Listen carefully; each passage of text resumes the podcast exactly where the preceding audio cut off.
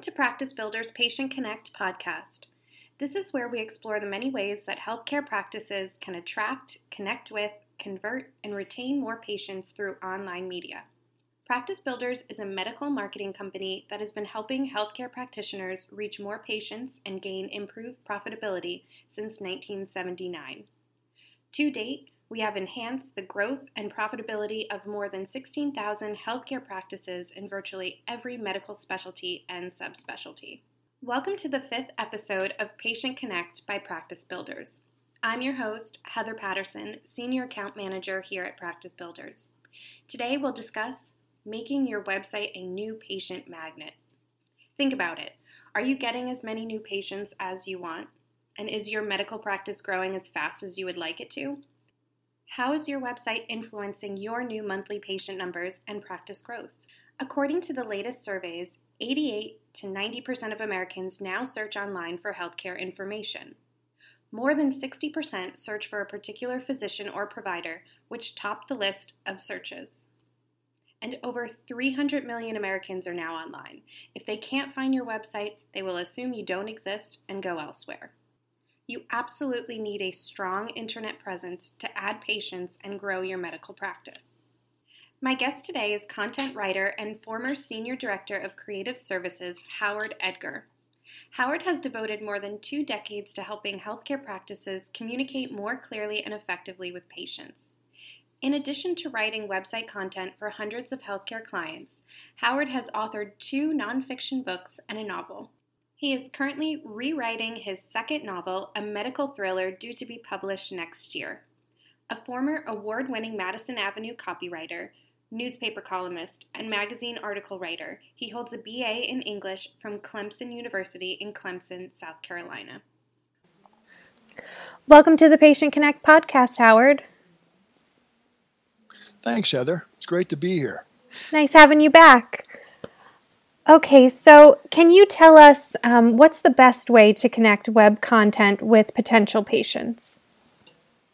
Well, years ago, before I ever wrote my first healthcare website, um, I actually visited hundreds of other healthcare websites because um, I just wanted to see how they use language to attract patients. Um, I was pretty horrified by what I read uh, because nearly every one of those websites repeatedly used words such as we and our to describe their services. Mm-hmm. They all had what I call a euphobia. Uh, that's an irrational fear of using the word you. Um, it may be, it may be, yeah, it may be hard for some practitioners to swallow, but potential new patients don't really care much about which medical school you graduated from, mm-hmm. uh, or which CME courses you've taken, or what prestigious medical organizations you belong to. Uh, talking about yourself in those kind of terms will likely turn your visitors off, especially if you start your homepage or welcome page with some sort of phrase like, Here at XYZ Health, we treat patients like family.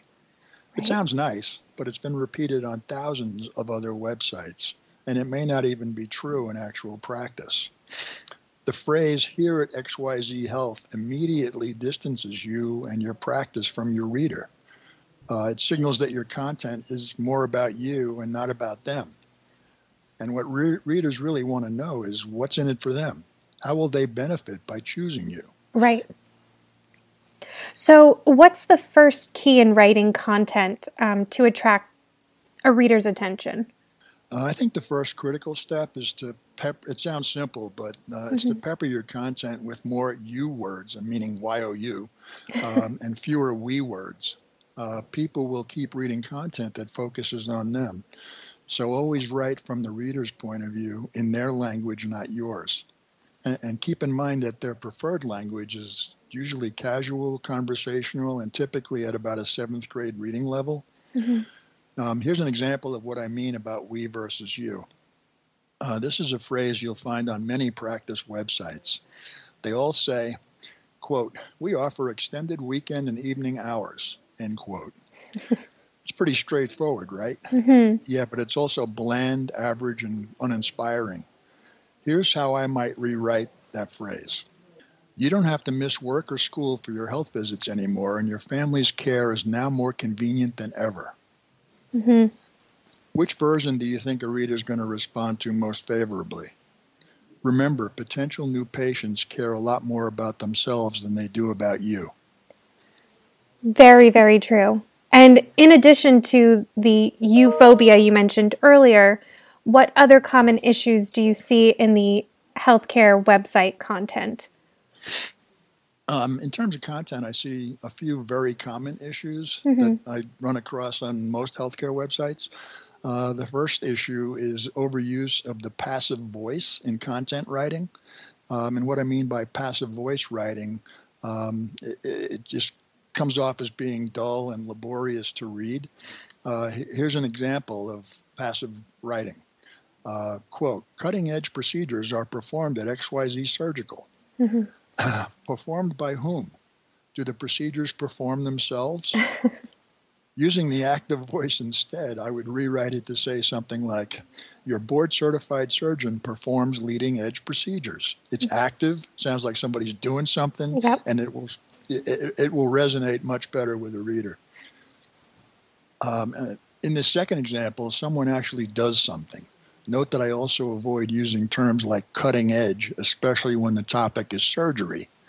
Do you really want a prospective surgical patient to think about cutting? I mean, I typically yeah. use the term leading edge instead. It's far less threatening to your prospective patient reader. The second common issue is a condition that I call random erroneous capitalizations. It's as if three quarters of the medical profession forgot what we all learned in grade school. Only proper names and names, uh, prop, proper nouns and names in the first words and sentences should be capitalized. But instead, they capitalize the names of procedures, conditions, medical specialties, and even parts of the anatomy. Just because those terms are important to you doesn't mean they should be capitalized. Yes. I have and, seen that so many times. Yeah. Yeah. yeah.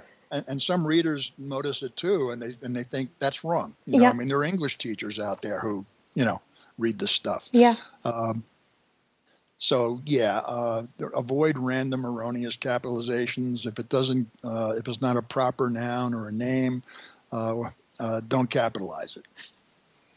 Um, and w- one more issue I'd like to mention is the importance of including conditions we treat mm-hmm. Um, more prominently on your website. Many practices focus more on their con- more of their content on the procedures they perform or the technology they use. Um, while those things are important, uh, I think they're less important to patients than knowing which health conditions you actually treat. Uh, the patients, you know, they want to know about health conditions. Mm-hmm. Uh, for example, patients are less likely to think in terms of, I need a minimally invasive arthroscopy, and more likely to think, I need someone who treats knee pain. Mm-hmm. And that leads me to another um, content question. So, how important is empathy in attracting new patients to your website? I think empathy is perhaps the most important thing to consider. Mm-hmm. Um, you know, let, letting a new uh, potential new patient know that you understand what they're where they're coming from, or that you put their needs first, um, has incredible value. Um, you want your reader to think, "Wow, this provider really seems to understand and care about me." Mm-hmm the use of empathy works best when you know your target audience and understand what their emotional needs are. I always try to establish some empathy at the very beginning of a homepage or welcome page. Um, and for example, if I know that most practices in your demographic uh, make patients wait weeks or months for an appointment, and you offer same day appointments, I will seek to build empathy for patients who complain about long wait times, which today is most patients. Mm-hmm. Uh, but yeah, right? Yeah, very true. um, by addressing them first thing on the home page or welcome page. Mm-hmm. Uh, I might write a message like, when you or a loved one needs prompt medical care, the first thing you want, the, the last thing you want is to wait weeks or months for an appointment. I could have simply written, we offer same day appointments. It's accurate, but it starts off with that dreaded we word mm-hmm. and makes zero emotional connection with the reader. Right. And we're all looking for that human connection, understanding. Um, Absolutely. Yep. And that conveys that perfectly. And so, in addition to uh, relevant, readable content, how else can healthcare practices make their websites new patient magnets? Well, I'd say make sure your website is designed for search engines first. Right. Um, there's no point, you know, there's no point building a website if potential new patients can't find it. Mm-hmm. Uh, you know, your website should be SEO optimized for high rankings so your target audience visitors can find it. Um, you should also include some keyword phrases that mimic typical voice search queries, uh, since voice search has become so prevalent nowadays. Uh, this will help you rank higher uh, for voice search. Um, and in case you didn't know, voice search is rapidly becoming the default method of getting information or answers online. Uh, people love to ask questions of Alexa or Siri, um, since they're the two most common types of voice search, uh, you know, facilities.